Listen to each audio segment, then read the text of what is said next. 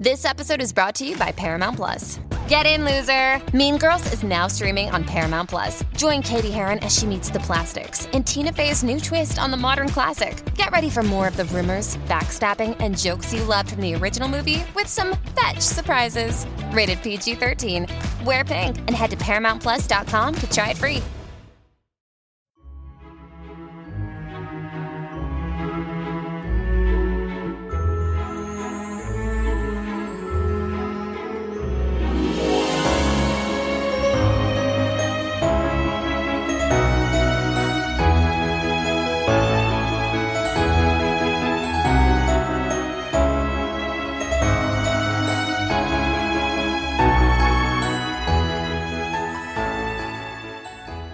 Welcome back, everyone, to 1001 Classic Short Stories and Tales. This is your host, John Hagedorn. Today, another great O. Henry short story called The Trimmed Lamp. Hope you enjoy it.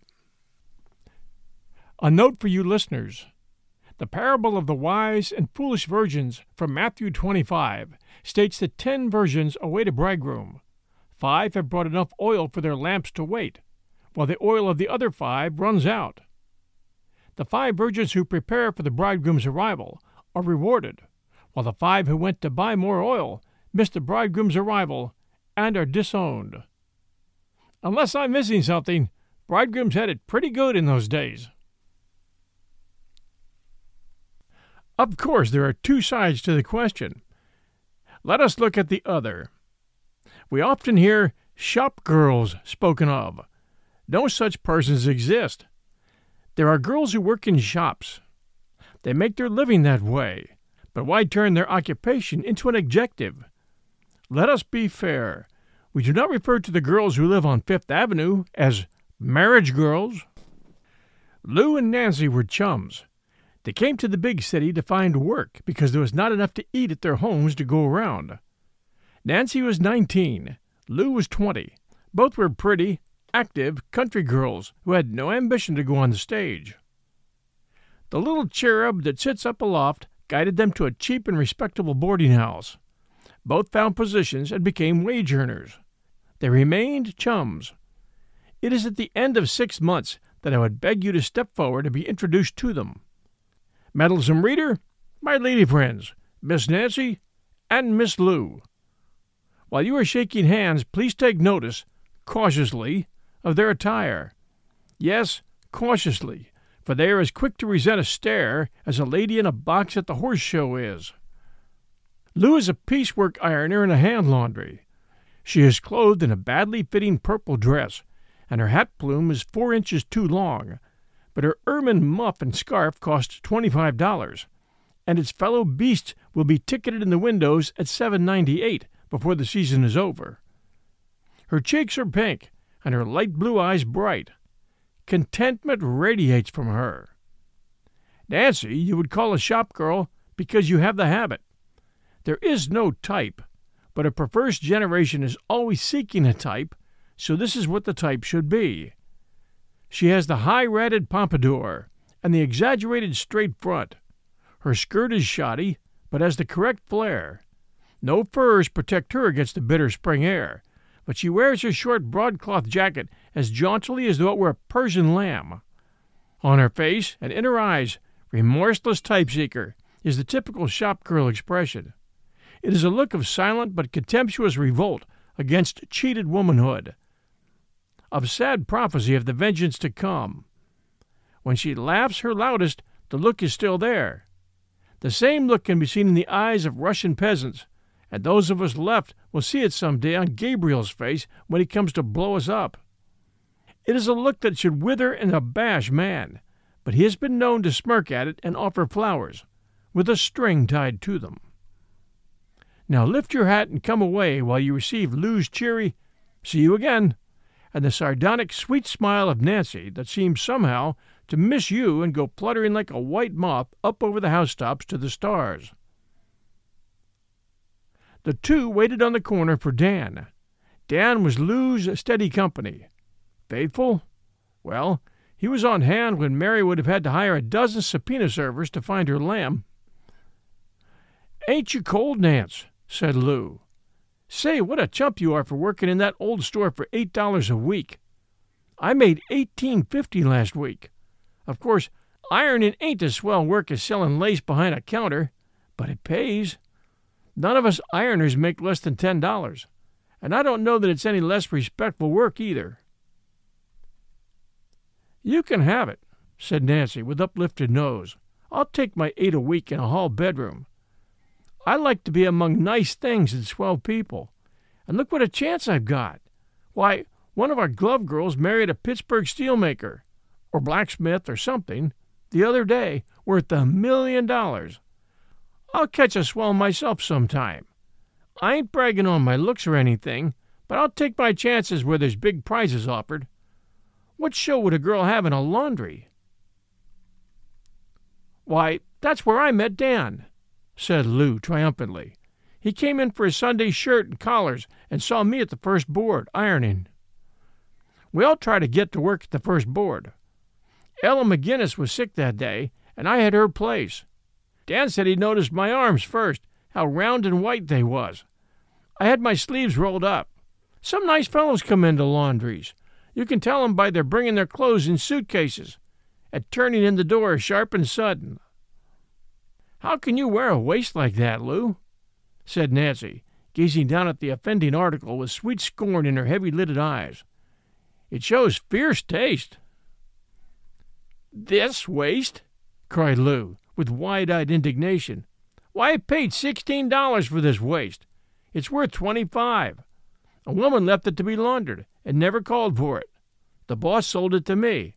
It's got yards and yards of hand embroidery on it, Better talk about that ugly plain thing you've got on. This ugly plain thing, said Nancy calmly, was copied from one that Mrs. Van Alstyne Fisher was wearing. The girls say her bill in the store last year was twelve thousand dollars. I made mine myself. It cost me a dollar fifty. Ten feet away, you couldn't tell it from hers. Oh, well, said Lou good naturedly. If you want to starve and put on airs, go ahead. But I'll take my job and good wages, and after hours give me something as fancy and attractive to wear as I'm able to buy. But just then Dan came, a serious young man with a ready made necktie who had escaped the city's brand of frivolity, an electrician earning thirty dollars per week who looked upon Lou with the sad eyes of Romeo, and thought her embroidered waist a web in which any fly should delight to be caught. My friend, Mr. Owens, shake hands with Miss Danforth, said Lou. I'm mighty glad to know you, Miss Danforth, said Dan, with outstretched hand. I've heard Lou speak of you so often. Thanks, said Nancy, touching his fingers with the tips of her cool ones. I've heard her mention you a few times. Lou giggled. Did you get that handshake from Mrs. Van Alstyne Fisher, Nance? she asked. If I did, you can feel safe in copying it, said Nancy. Oh, I couldn't use it at all. It's too stylish for me. It's intended to set off diamond rings. That high shake is. Wait till I get a few, and then I'll try it. Gotta learn it first, said Nancy wisely, and you'll be more likely to get the rings. Now, to settle this argument, said Dan, with his ready, cheerful smile, let me make a proposition. As I can't take both of you up to Tiffany's and do the right thing, what do you say to a little vaudeville? I've got the tickets. How about looking at stage diamonds, since we can't shake hands with the real sparklers? The faithful squire took his place close to the curb, Lou next, a little peacocky in her bright and pretty clothes, Nancy on the inside, slender and soberly clothed as a sparrow, but with the true Van Alstyne Fisher walk. And thus they set out for the evening's moderate diversion. I do not suppose that many look upon a great department store as an educational institution, but the one in which Nancy worked was something like that to her. She was surrounded by beautiful things that breathed of taste and refinement. If you live in an atmosphere of luxury, luxury is yours whether your money pays for it or somebody else's. The people she served were mostly women whose dress, manners, and position in the social world were quoted as criterions. From them, Nancy began to take toll, the best from each according to her view. From one she would copy and practice a gesture, from another an eloquent lifting of an eyebrow, from others a manner of walking, of carrying a purse, of smiling, of greeting a friend, of addressing inferiors in station. From her best beloved model, Mrs. Van Alstyne Fisher, she made requisition for that excellent thing, a soft, low voice as clear as silver and as perfect in articulation as the notes of a thrush. Suffused in the aura of this high social refinement and good breeding, it was impossible for her to escape a deeper effect of it. As good habits are said to be better than good principles, so perhaps good manners are better than good habits. The teachings of your parents may not keep alive your New England conscience, but if you sit on a straight back chair and repeat the words prisms and pilgrims forty times, the devil will flee from you. And when Nancy spoke in the Van Alstyne Fisher tones, she felt the thrill of noblesse oblige to her very bones. There was another source of learning in the great departmental school. Whenever you see three or four shop girls gather in a bunch and jingle their wire bracelets as an accompaniment to apparently frivolous conversation, do not think that they are there for the purpose of criticizing the way Ethel does her back hair. The meeting may lack the dignity of the deliberative bodies of man, but it has all the importance of the occasion on which Eve and her first daughter first put their heads together to make Adam understand his proper place in the household. It is the woman's conference for common defense and exchange of strategical theories of attack and repulse upon and against the world, which is a stage, and man, its audience, who persists in throwing bouquets thereupon. Woman, the most helpless of the young of any animal, with the fawn's grace, but without its fleetness, with the bird's beauty, but without its power of flight, with the honey bee's burden of sweetness, but without its. Oh, let's drop that simile. Some of us may have been stung. During this council of war, they pass weapons one to another and exchange stratagems that each has devised and formulated out of the tactics of life. So I says to him, says Sadie, Ain't you the fresh thing? Who do you suppose I am, to be addressing such a remark to me? And what do you think he says back to me? The heads, brown, black, flaxen, red, and yellow, bob together. The answer is given, and the parry to the thrust is decided upon, to be used by each thereafter in passages at arms with the common enemy, man. Thus Nancy learned the art of defense, and to women successful defense means victory. The curriculum of a department store is a wide one. Perhaps no other college could have fitted her as well for her life's ambition the drawing of a matrimonial prize. Her station in the store was a favored one. The music room was near enough for her to hear and become familiar with the works of the best composers, at least to acquire the familiarity that passed for appreciation in the social world in which she was vaguely trying to set a tentative and aspiring foot. She absorbed the educating influence of art wares, of costly and dainty fabrics, of adornments that are almost culture to women. The other girls soon became aware of Nancy's ambition.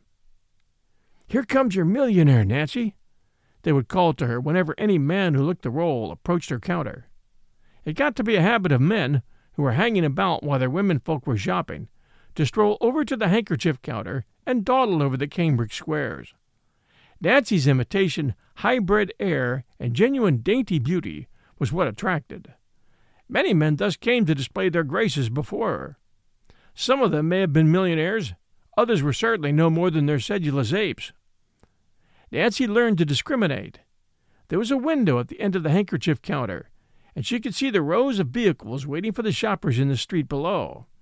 She looked and perceived that automobiles differ as well as do their owners. Once a fascinating gentleman bought four dozen handkerchiefs and wooed her across the counter with a King Cophetua air. When he had gone, one of the girls said, What's wrong, Nance? He looks a swell article, all right, to me. Him? said Nancy, with her coolest, sweetest, most impersonal Van Alstyne Fisher smile. Not for mine. I saw him drive up outside. A 12 horsepower machine and an Irish chauffeur. And you saw what kind of handkerchiefs he bought silk, and he's got dactylis on him.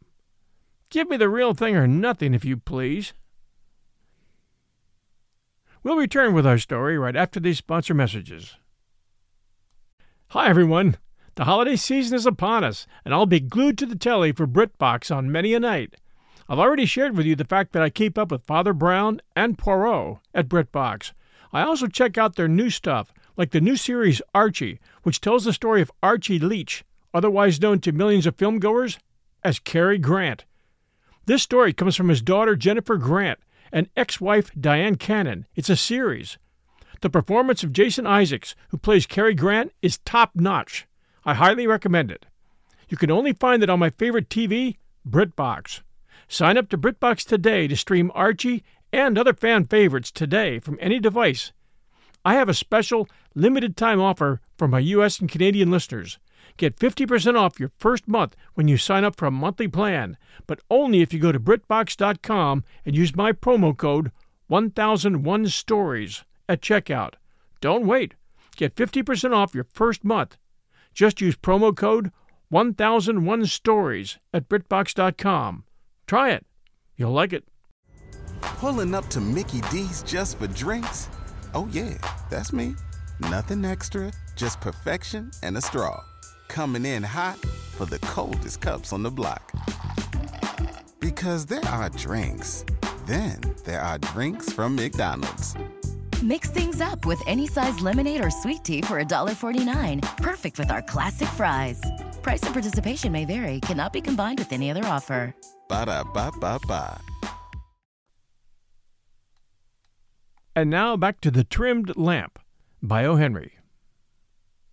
Two of the most refined women in the store, a forelady and a cashier, had a few swell gentlemen friends with whom they now and then dined. Once they included Nancy in an invitation. The dinner took place in a spectacular cafe whose tables are engaged for New Year's Eve a year in advance. There were two gentlemen friends, one without any hair on his head, high living on Gruet, and we can prove it the other a young man whose worth and sophistication he impressed upon you in two convincing ways. He swore that all the wine was corked, and he wore diamond cuff buttons.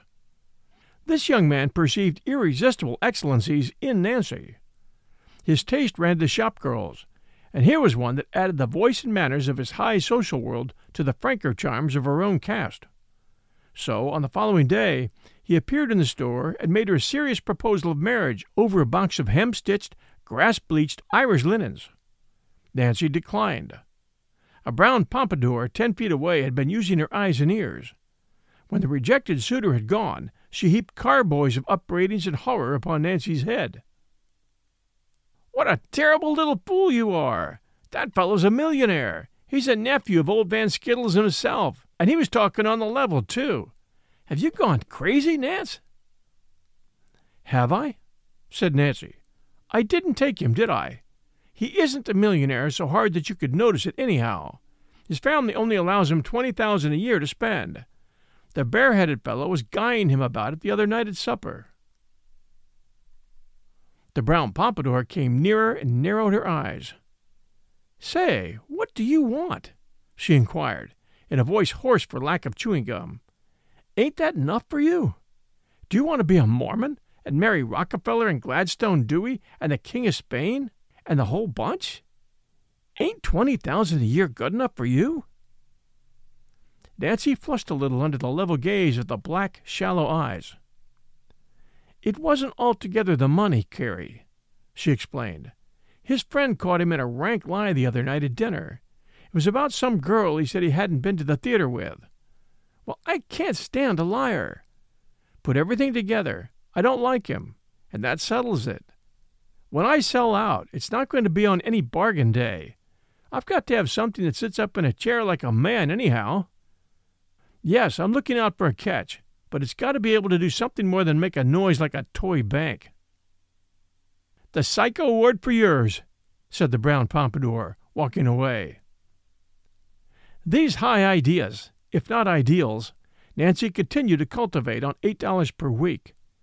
She bivouacked on the trail of the great unknown catch, eating her dry bread and lightening her belt day by day. On her face was the faint, soldierly, sweet, grim smile of the preordained manhunter. The store was her forest, and many times she raised her rifle at game that seemed broad antlered and big, but always some deep, unerring instinct, perhaps of the huntress, perhaps of the woman, made her hold her fire and take up the trail again. Lou flourished in the laundry. Out of her eighteen fifty per week, she paid six dollars for her room and board. The rest went mainly for clothes. Her opportunities for bettering her taste and manners were few compared with Nancy's.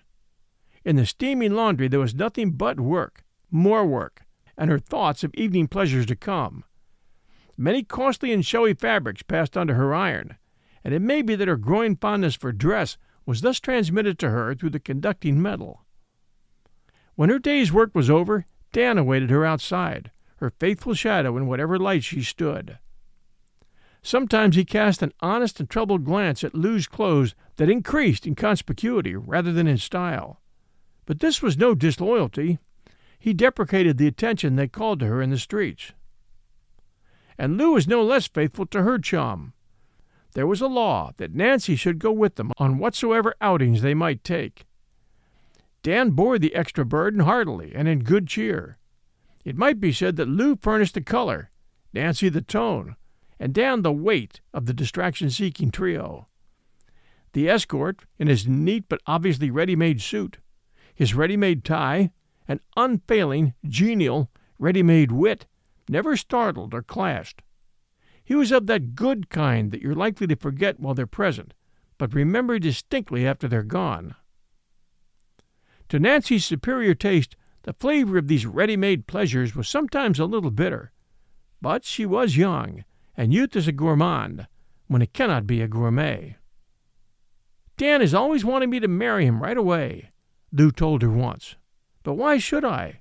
I'm independent. I can do as I please with the money I earn.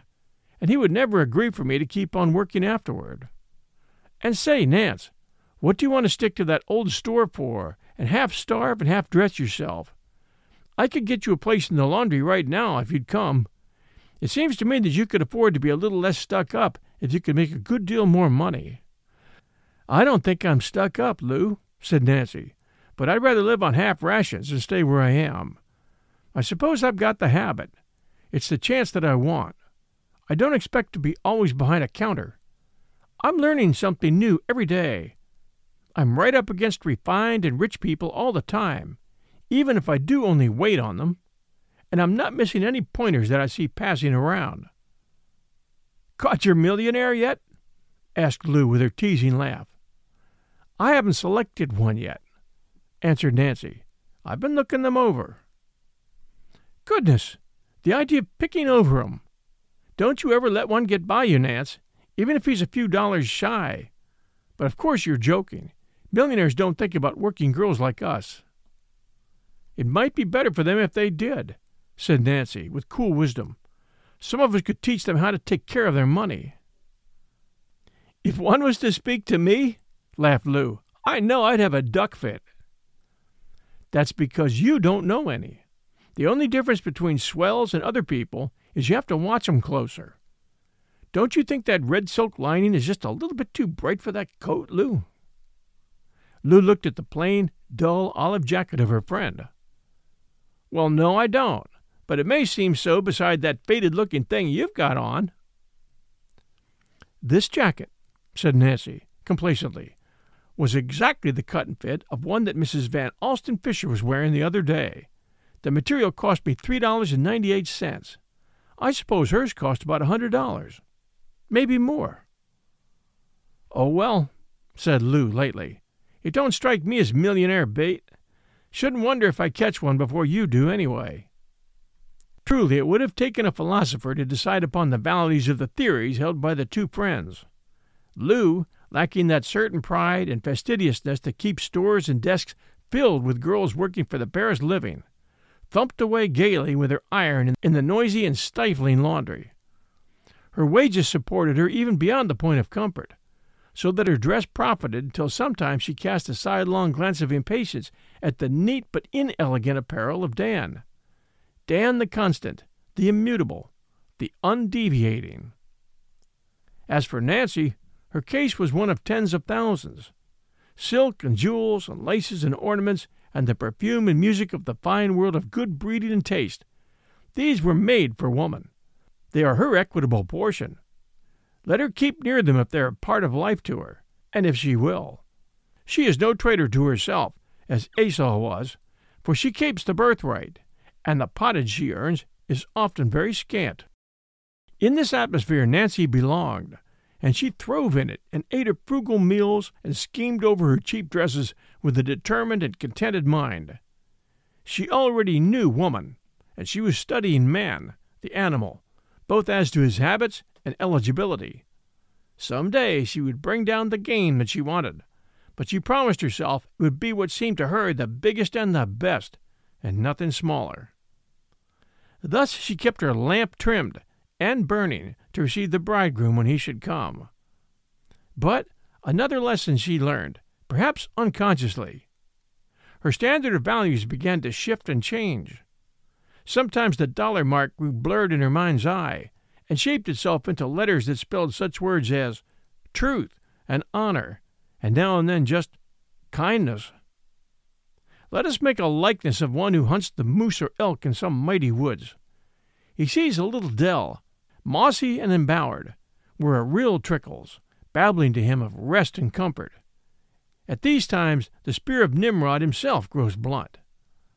So, Nancy wondered sometimes if Persian lamb was always quoted at its market value by the hearts that it covered.